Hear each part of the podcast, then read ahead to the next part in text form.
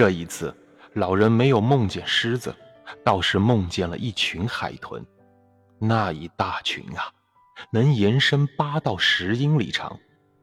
这个时候正是它们交配的季节，海豚们会高高的跳到半空中，然后回头掉进它们跳跃时在水里形成的水窝里。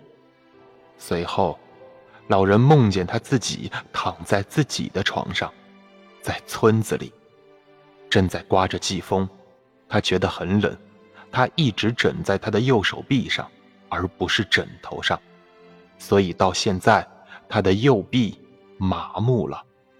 之后呢，他梦见那条长长的金色海湾，就像以往一样，他看见第一头狮子在傍晚时分来到了海湾上，紧接其后。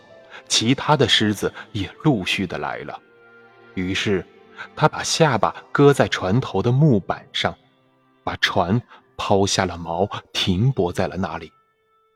晚风吹向海面，他在那里静静的等着，看有没有更多的狮子来。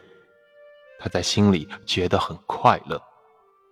月亮升起有好久了，可老人只顾着睡。